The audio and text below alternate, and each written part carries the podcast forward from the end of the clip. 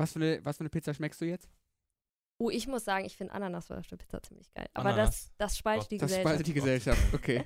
wollen, wollen wir nicht so politisch werden? Situs Inversus.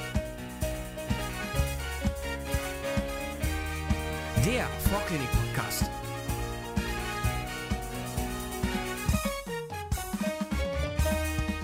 Rambam, badarampam, barampam.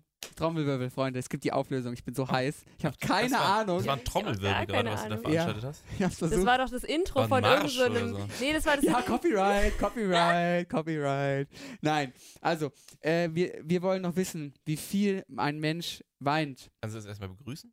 Oder Achso, kannst du sagen, wer hier ist? Ich ich bin immer so aufgeregt. Ja, okay, also ich bin hier, ich bin der Leo. bin der Moritz. Oder ich Der sag jetzt, Esel ich lass nennt sich selbst Ja, und lass mir mal Fortschritt. Ich bin die Sumia. Hi. Ich bin der Moritz, hallo. Okay, alles klar, haben wir das geklärt. Bisschen chaotischer Anfang, aber ich bin so aufgeregt. Also ja, ich habt ihr sag, denn jetzt euch eine Antwort überlegt? hm. Also ich fand deine Aussage mit zu viel auch auf jeden Fall schon mal gut. Ich würde erstmal hier die Ja, anderen Leute abholen. aber- Vielleicht gibt es ja hier Leute, die sind irgendwie Experten für die anderen Sinne und sind jetzt nur für die Ohren hier eingestiegen. Okay. Und deswegen hier noch kurz die Frage wiederholen. Also wie viel weint man in seinem Leben? Ein durchschnittlicher Mensch. Ich frage mich auch, wer sowas misst.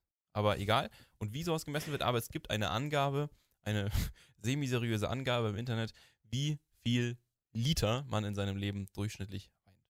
Sag Also- jetzt einfach mal. Hm. Du musst runterzählen. Wer traut sich zuerst aus? Ah, ich habe Okay, Angst. drei, zwei, eins, Zwei fünf. Liter. fünf sagt Weihrauch Ja. und Zwei. zu mir zwei. Das ist, Ich will ihr dir ganz, schön, vorstellen. ganz schön coole Hunde seid ihr. Ja. Weil es sind tatsächlich dann doch 80. Andere Quellen sagen 100. Was? Was? Oder Was? wie man Wie als Hey, so, viel, so viel Wasser kommt denn doch gar nicht raus, wenn du einmal weinst.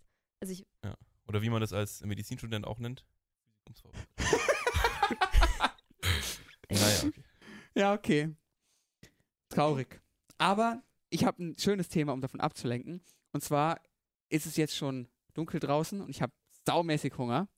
Und deswegen kommen wir wieder zurück zu unserem Analogon der Pizza. na danke für gar nichts. Bitte, ne? So, es, es läuft das Wasser im Munde zusammen. Ähm, worum es nämlich geht, wir äh, hangeln uns an den restlichen Sinnen ähm, außer dem Sehen. Sagst du, worum es nämlich geht? Ums Ohr. naja. Ja, es, ist, es, es geht um die andere Sinne. Tatsächlich beim ersten Sinnesorgan hinkt es ein bisschen, aber wir haben uns überlegt, dass das Knacken der, oder ich habe mir überlegt, dass das Knacken der Pizzakruste natürlich auch ähm, auditiv aufgenommen werden muss. Deswegen ähm, Ohr, Nase und Mund mit Schmecken folget auf das Auge. Genau. Und wir starten mit dem Ohr. Ein sehr spannender und nicht unkomplizierter, aber trotzdem handlicher Sinn, wie Mein ich finde. absolutes Lieblingsthema. Lieblingsthema? Ja, schon, du gleich so schon weit? eins meiner, ja doch. Im jetzt so in gesamt in Histo oder nee, nur im ZNS-Bereich? Nee, hier im ZNS-Bereich. Ah, ja. Oh, ist richtig cool. Okay. Ja, alles klar. Habe ich auch also, gehört. spitzt eure Lauscher. Leo, bist auch so ein Riesenfan? Nein, ich wollte einfach nur einen schlechten Witz bringen. So, okay. okay, also, also wir fangen jetzt mal an. Das Ohr. Ähm, ich starte mit dem Aufbau. Zu mir versucht euch dann ein wenig ähm, ja, funktionell abzuholen. Ich versuche. Nett. Zu mir wird euch mit an Sicherheit angrenzender Wahrscheinlichkeit gleich funktionell abholen. Ähm, genau. So, also der Aufbau der Cochlea habt ihr vielleicht aus dem Prep-Kurs noch ein bisschen im Ohr. Das ist ja so ein Schnecken. Es ist also echt zu schlecht, ey. Hab ich Katastrophe. gesagt, habt ihr im Ohr? Ja. Oh Gott, Gott, oh Gott. Okay.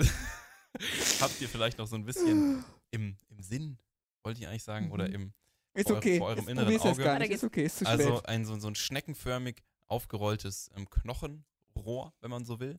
Also einfach nur ein, ja, ein, ein Knochenrohr und in diesem Knochenrohr, man spricht, also man spricht bei diesem Knochenrahmen eben auch von dem ähm, knöchernen Labyrinth und innerhalb von diesem Knochenrohr, da ist eine zentrale Struktur, nämlich so ein Schlauch, wenn man so will, nämlich der Ductus cochlearis. Man spricht dann auch von dem Endolymphraum, ja, weil da eben quasi Endolymphe drin ist und in dem Bereich drumherum, der dann eben quasi außerhalb von dem diesem Schlauch, also quasi außerhalb von dem Ductus cochlearis, aber noch innerhalb von diesem Knochen ist, das ist dann eben dann der Perilymphraum.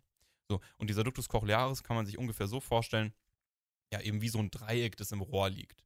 Ähm, nämlich quasi ein Dreieck, das drei Begrenzungen hat, wie das bei Dreiecken nun mal so ist. Und diese drei Ach Begrenzungen was. und, dieses, und diese drei Begrenzungen, die können wir jetzt einmal durchgehen. Nämlich haben wir oben ähm, außerhalb noch, also ich rede jetzt nicht von der, ah, fuck. Und diese Begrenzungen können wir jetzt einmal durchgehen. Da haben wir nämlich oben die Reißnermembran, unten die Basilarmembran und an der Seite die Stria vascularis. So, die Reißnermembran ist einfach nur so ein ganz kleines Ding, also so ein, eine ganz feine Membran, ähm, die auch funktionell nicht von so großer Bedeutung ist, aber wenn sie kaputt geht, Probleme macht. Unten haben wir die Basilarmembran. Ähm, und an der Seite von dieser Basilarmembran, da sind die beiden Befestigungen davon, nämlich einmal auf der mittleren Seite, also quasi zum Ganglion Spirale hin, da kommen wir gleich noch dazu, den, äh, die Lamina spiralis ossea, das ist so eine dünne Knochenschicht, und an der Seite ähm, das Ligamentum spirale. So. Dann haben wir noch die dritte Begrenzung, das ist nämlich diese Stria vascularis. Diese Stria vascularis, die ähm, besteht jetzt aus mehreren Schichten und hat als wichtigste Eigenschaft die Produktion von dieser Endolymphe, ja, also die quasi in dem Inneren von diesem Dreieck, in dem Inneren von diesem kleinen Schlauch eben vorliegt. Das wird über die Stria vascularis, die äußere Begrenzung des Dreiecks, produziert. Und tatsächlich haben wir hier vorkommend Melanozyten. Ja?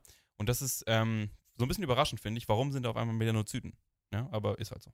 Und da gibt es so einen kleinen Fun-Fact dazu. Und zwar, ähm, weiße Katzen, die auch blaue Augen haben, sind meistens taub. Und das ist eigentlich super spannend, weil die ähm, haben einen Gen Gendefekt, der dazu führt, dass sie einen Mangel an Melanozyten haben. Und dann ähm, Hm. es zeigt sich natürlich in der weißen Farbe, in den blauen Augen, aber eben auch daran, dass sie oft oder meistens Witzig. taub sind. Hihi. Und es zeigt halt irgendwie überraschenderweise auch, dass diese ähm, Melanozyten irgendwie eine funktionelle Funktion haben. Also eine Relevanz haben, eine Oh, funktionelle, funktionelle Relevanz. Funktion. ja, aber also, dass sie eine Relevanz Ja, haben für die Funktion. Ja, was, okay. Also was ich zumindest überraschend finde, weil es Ja, mir nicht erschließt. das stimmt. Farbe im Aber- Ohr. mhm, Ja, okay. Die scheinen irgendwie wichtig zu sein in irgendeiner Form. So, jetzt können wir noch kurz zwei weitere Begriffe einführen, die ich bisher noch nicht genannt habe, nämlich die Skala vestibuli und die Skala tympani. Wir hatten jetzt nämlich schon die Begrenzung quasi oder die, die Grenze an der oberen Seite genannt, nämlich die Reißnermembran. Und wenn wir quasi noch weiter hochgehen, dann ist da die Skala vestibuli. Und unterhalb von der ähm, Basilarmembran haben wir die Skala tympani. Ja, ist quasi eine Benennung von diesen beiden vorhin erwähnten Perilymphräumen. So, wir gehen jetzt aber wieder zurück in, die, ähm, in den Endolymphraum, also quasi in den Ductus cochlearis. Da hatten wir die untere Begrenzung, nämlich die Basilarmembran. Und auf dieser Basilarmembran, da sitzt jetzt das zentrale rezeptive Organ ähm, für die ähm, Wahrnehmung vom, vom, vom, von Geräuschen, nämlich das Corti-Organ. Und in diesem Corti-Organ, da haben wir eine ganze Menge Stützzellen, könnt ihr euch, wenn ihr da motiviert seid, euch gerne anschauen. Aber so richtig relevant ähm, sind vor allem die rezeptiven Zellen, nämlich die Haarzellen. Da haben wir eine innere Haarzelle und typischerweise drei äußere Haarzellen, die, weil das Ganze natürlich ähm, nicht nur ein einzelnes Corti-Organ ist, dann eher quasi Reihen sind. Ja? Also eine Reihe innere Haarzellen und drei Reihen äußerer Haarzellen. Ich fand das ganz cool. Es gibt ganz kurz, es gibt eine, ähm, eine Art von Stütz oder eine Art von diesen zusätzlichen Zellen, die heißen Claudius-Zellen. Da muss ich immer an dich denken. Ähm, Ja, Wie mal unser kleiner die, Edeling. die Insider wissen nämlich, dass ich einen, dass ich einen zweiten Namen habe. Habt ihr einen zweiten Namen? Ach, Mhm. Paul. Leo Paul Weihrauch? Oh nee, ich ja. nicht. Du hast keinem Ja, Angebot. leider nicht. Ja, mein, okay. Also Claudius. Ähm, ich wollte gerade erzählen, dass mein erster Bruder, der hat irgendwie so acht Zweitnamen, ne? weil irgendwie meine gesamte Verwandtschaft bei dem untergebracht werden musste. Hätte ja keiner wissen können, kommen, dass danach noch sechs weitere Kinder kommen. Okay. Ähm, auf diesen Haarzellen, da sind jetzt dann Stereozilien. Und diese Stereozilien sind untereinander verbunden mit sogenannten Tiplinks. Und das ist jetzt dann gleich von funktioneller Relevanz. Wenn diese Stereozilien, die auf den Haarzellen sind, wenn die abknicken, dann öffnen sich Kaliumkanäle. Ja, und wie das Ganze zusammenhängt, das erklärt euch jetzt die Sumir. Ja, wir schauen uns jetzt aber erstmal noch ähm, den Weg des, des Schalls von außen nach innen nochmal genau an. Ähm, und dafür hatte der Moritz eine super Idee, und zwar Chantal die Schallwelle. Fand ich cool und das habe ich jetzt direkt aufgegriffen. Ja. Ähm, Also man muss halt irgendwie, braucht einen Vornamen, der mit SCH anfängt.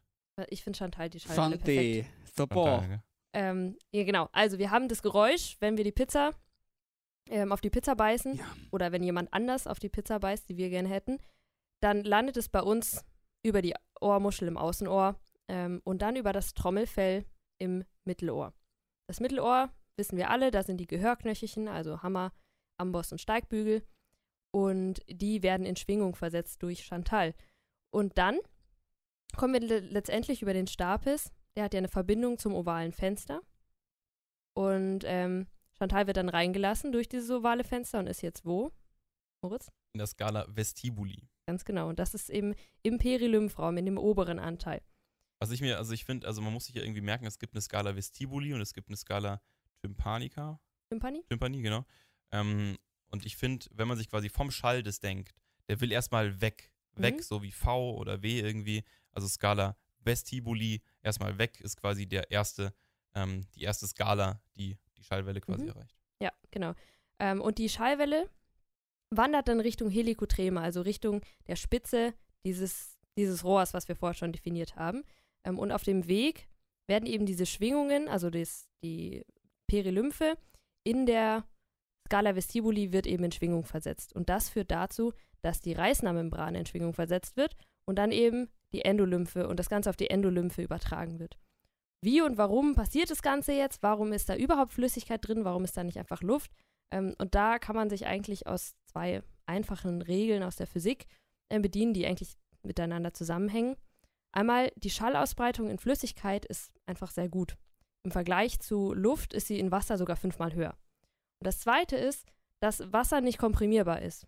Wenn ich jetzt irgendwie eine, Wasser, eine Wasserbombe nehme und da 200 Milliliter Wasser reinfülle und dann will ich die in eine Box ähm, packen, die 190 Milliliter Volumen fasst. Also einfach nur so ein kleines bisschen kleiner ist, da kann ich noch so viel drücken, wie ich will. Das wird nicht reinpassen. Also das wird entweder zerplatzen oder ähm, ich kriege die Box nicht zu. Das heißt, was merken wir uns daraus oder was lernen wir daraus? Wasser ist nicht komprimierbar. Das heißt, wenn da eine Schwingungsenergie draufgegeben wird, dann ähm, ändert es nichts am Volumen, sondern es wird einfach übertragen auf das nächste Medium. Und das ist jetzt im Fall der Perilymphe, die Reißnahmembran und dann ähm, die, ähm, ja, die Endolymphe. Und was passiert dann letztendlich? Es kommt zu einer Schwingung, also zu einer Versetzung der Basilarmembran in Schwingung. Und jetzt wird's spannend. Wir haben ja gerade gehört, dass das Corti-Organ eine zentrale Rolle hier spielt.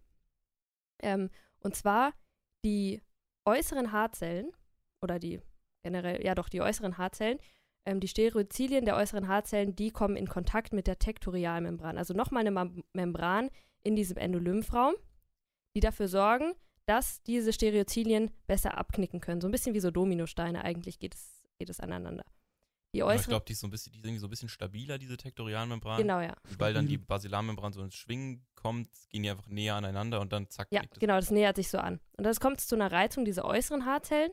Und was passiert? Hier kommt ähm, es zu, einem, zu einer Depolarisation, führt dazu, dass die sich verkürzen. Und da ist das, ähm, das Prestin von hoher Relevanz. Es sitzt also in der Seite von dieser Zelle drin ähm, oder ganz viele davon und verkürzen diese äußere Haarzelle. Und das verstärkt dann die Auslenkung der Basilarmembran. Also die ist ja eh schon in Schwingung, das wird jetzt einfach nur noch mal weiter verstärkt. Und jetzt werden die inneren Haarzellen oder die innere Haarzelle vielmehr an der Stelle wird gereizt, indem es zu einem vermehrten Kontakt mit der Tektorialmembran kommt und dann es zu einem afferenten Sinnesreiz kommt. Also es ist ein bisschen, muss man sich einmal klar machen, muss Genau. man sich einmal durchdenken, aber eigentlich ziemlich logisch. Muss man sich klar machen. Ja. Der Standard. Also wird hier genau, das nur von inflationär der- verwendet. Von der Funktion, also äußere Haarzellen reagieren auf einen Reiz, auf das Abknicken durch eine Verkürzung, ja, und die inneren Haarzellen, die reagieren eben quasi mit einer Ausschüttung von Glutamat oder so, ja. Also das, das ist key. Das müsst ihr euch, ähm, Genau, Ja. ja. Ähm, so, und was macht dann Chantal weiter? Also Chantal läuft dann noch weiter ähm, zum Helikotrema, waren wir schon, und dann über die Skala Tympani. Also da ist ja, ähm, das ist ja eigentlich ein Raum, dieser Perilymphraum. Dann geht es wieder zurück Richtung Ursprung, aber nicht zum ovalen Fenster, sondern zum runden. Und dort wird dann die, in Anführungsstrichen, überschüssige Energie dann als Mittelohr wieder abgegeben. Also es geht nicht einfach irgendwo hin. Das jetzt erstmal zur Funktion. So, boah. Dann haben wir noch einmal ganz kurz die Begriffe Endo- und Perilymphe hatten wir gerade schon, will ich jetzt einmal nochmal näher drauf eingehen. Die Perilymphe ist natriumreich und vermutlich ein Ultrafiltrat des Liquors, das weiß man aber noch nicht ganz 100% genau. Ähm, also so ungefähr vergleichbar mit extrazellular. ja, genau. Und die Endolymphe ist kaliumreich und entspricht etwa dem Intrazellularraum und ich finde, das kann man sich auch gut merken, Endo in Intrazellularraum. Ja. Und hier ähm, das ist eben wichtig. Das Kalium wird von der Stria vascularis sezerniert. Ähm, und zwar ist der NKCC1, ist jetzt, nicht, ist jetzt nicht so relevant, welcher Transporter das ist, aber ähm, dieser, dieser Co-Transporter, der sitzt dann in der Stria vascularis und ist dafür zuständig, dass das Kalium in, die, in den ähm, Endolymphraum ge- abgegeben wird. Vielleicht habt ihr schon mal zufälligerweise in die Schleifediuretika eurer Großeltern reingeschaut und habt dann in der Packungsbeilage gelesen. Was? Hast du noch Was? Was machst du in deiner Freizeit? Junge, geh mal raus, ja? Geh mal ein bisschen Fußball spielen, mach irgendwas. Oleg, okay. Nee, also ich lese gerne in meiner Freizeit Packungsbeilagen. Okay.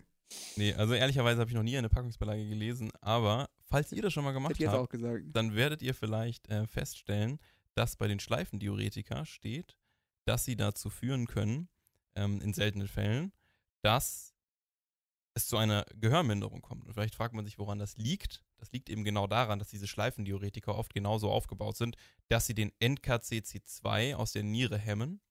Und wenn sie den NKCC2 hemmen, dann werden sie wohl auch zu einem sehr großen Anteil den NKCC1 hemmen. Und durch die Hemmung der NKC, des NKCC1, der dann eben im Ohr ist, kann dann eben entsprechend weniger Kalium sezerniert werden, das dann eben von entscheidender funktioneller Relevanz ist. Das ist aber tatsächlich relativ selten. Also das passiert nur, ist jetzt völlig unwichtig für Histo, aber das passiert nur, wenn man das in hohen Dosen intravenös gibt. Normalerweise macht man das nicht. Aber das ist jetzt so ein, so ein Ausflug aus der Pharma. Wild.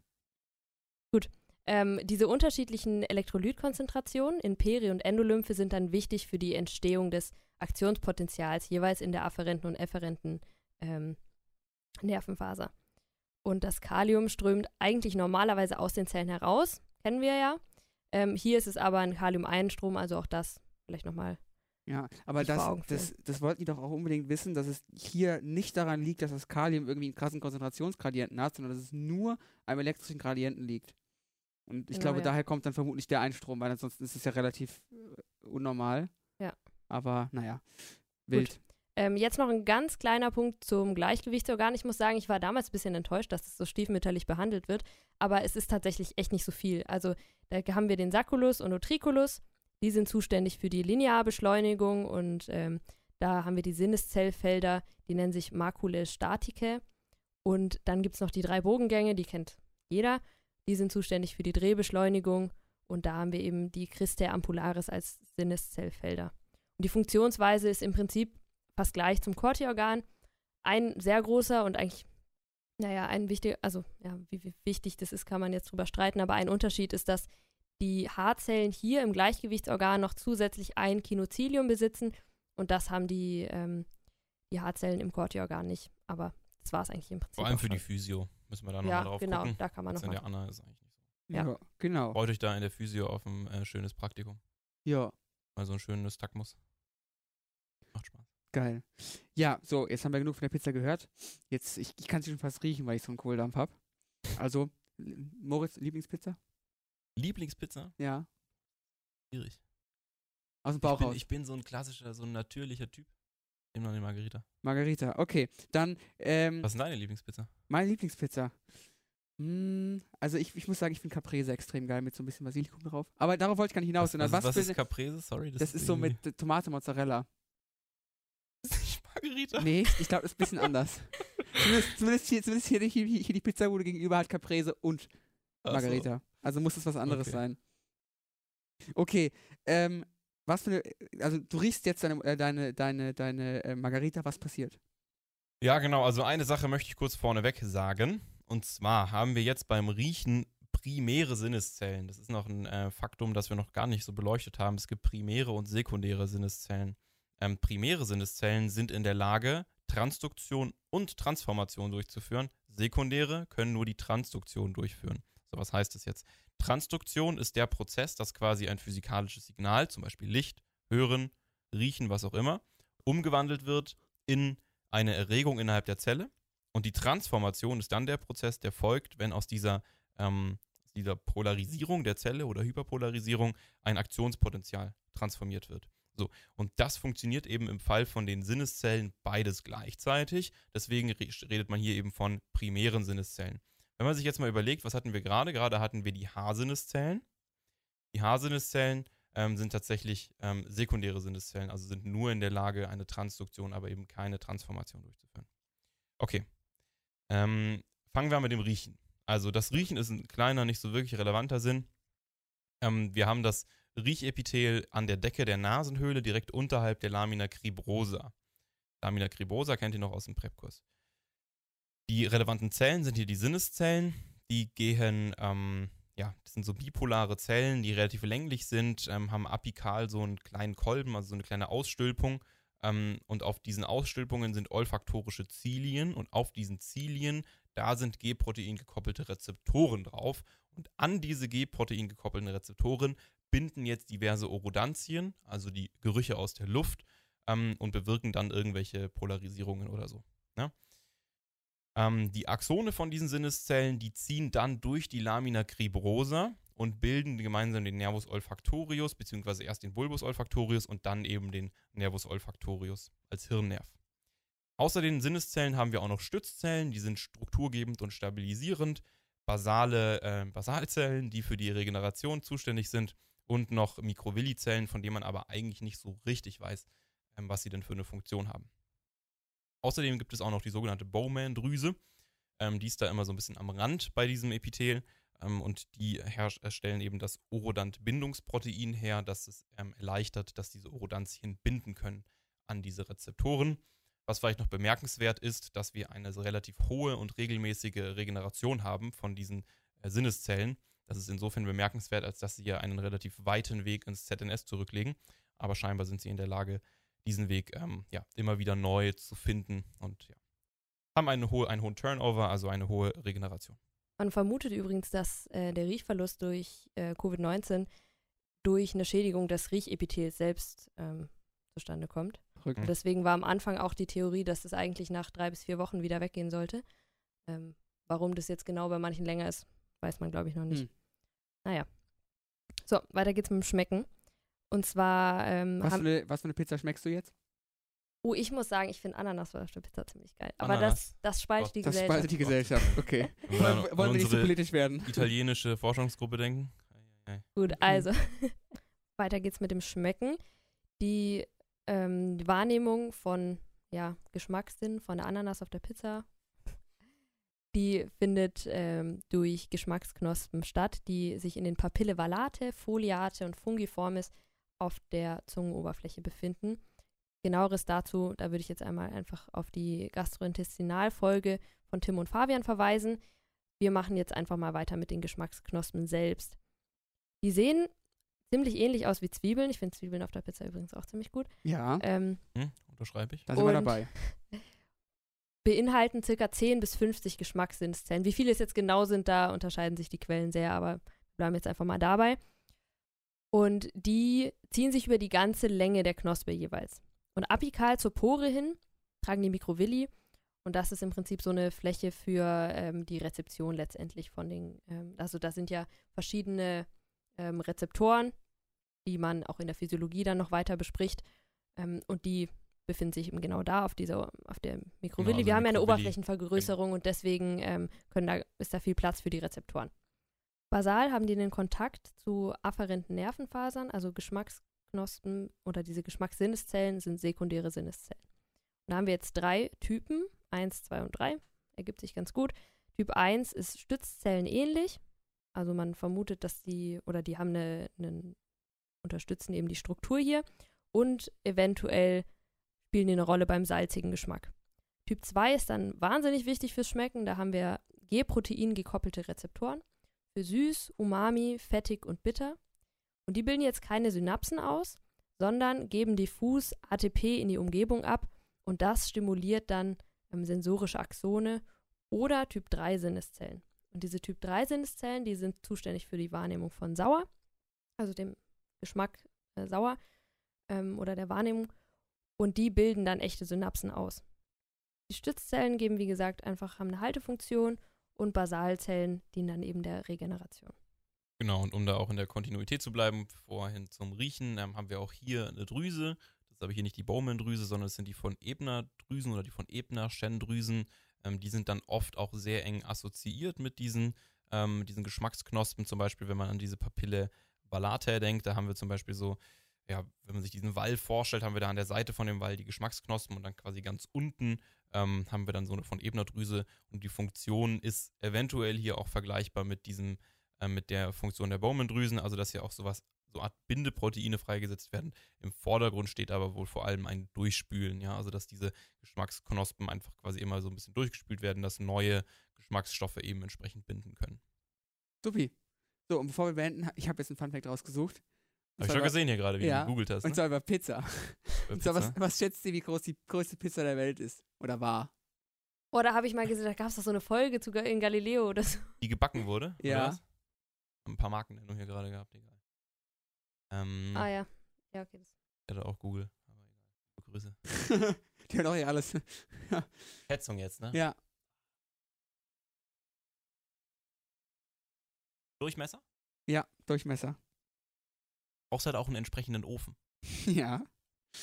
Oder kann man sowas auch auf dem Lagerfeuer machen? Keine Ahnung. Komm, ich, ich sage jetzt einfach mal, sag jetzt einfach mal was, Durchmesser 4 Meter. Okay. Ich war jetzt bei, bei 15. Aber das wäre wahrscheinlich. Der Rekord-Teigfladen, der von einem großen Heer von Pizzabäckern in Rom gebacken wurde, hatte satte 40 Meter Durchmesser. 40. 40 Meter fucking Pizza. Ey, was gibt's für dumme Sachen? Ne? Hier, hier, der durchschnittliche Pizzabesteller heißt Christian. Okay, ich glaube, jetzt reicht auch wieder. Dummheiten. ja. Oder die, am, am häufigsten wird, äh, wird Pizza um halb sieben sonntags bestellt. Außer an Neujahr. Da ist es um 13 Uhr am 1. das ist so dumm. Aber mit, so, mit solchen Dummheiten schließen wir jetzt die Folge zur so Pizza. Ich habe auch richtig Hunger. Würdest so wir- eine 40 Meter Pizza weg. Ja, wir, wir, wir wünschen euch wir wünschen euch ganz, ganz viel Spaß beim, beim Essen, was auch immer ihr als nächstes esst. Wir werden es jetzt tun. Bis zum nächsten Mal, liebe Freunde. Ciao. Ö.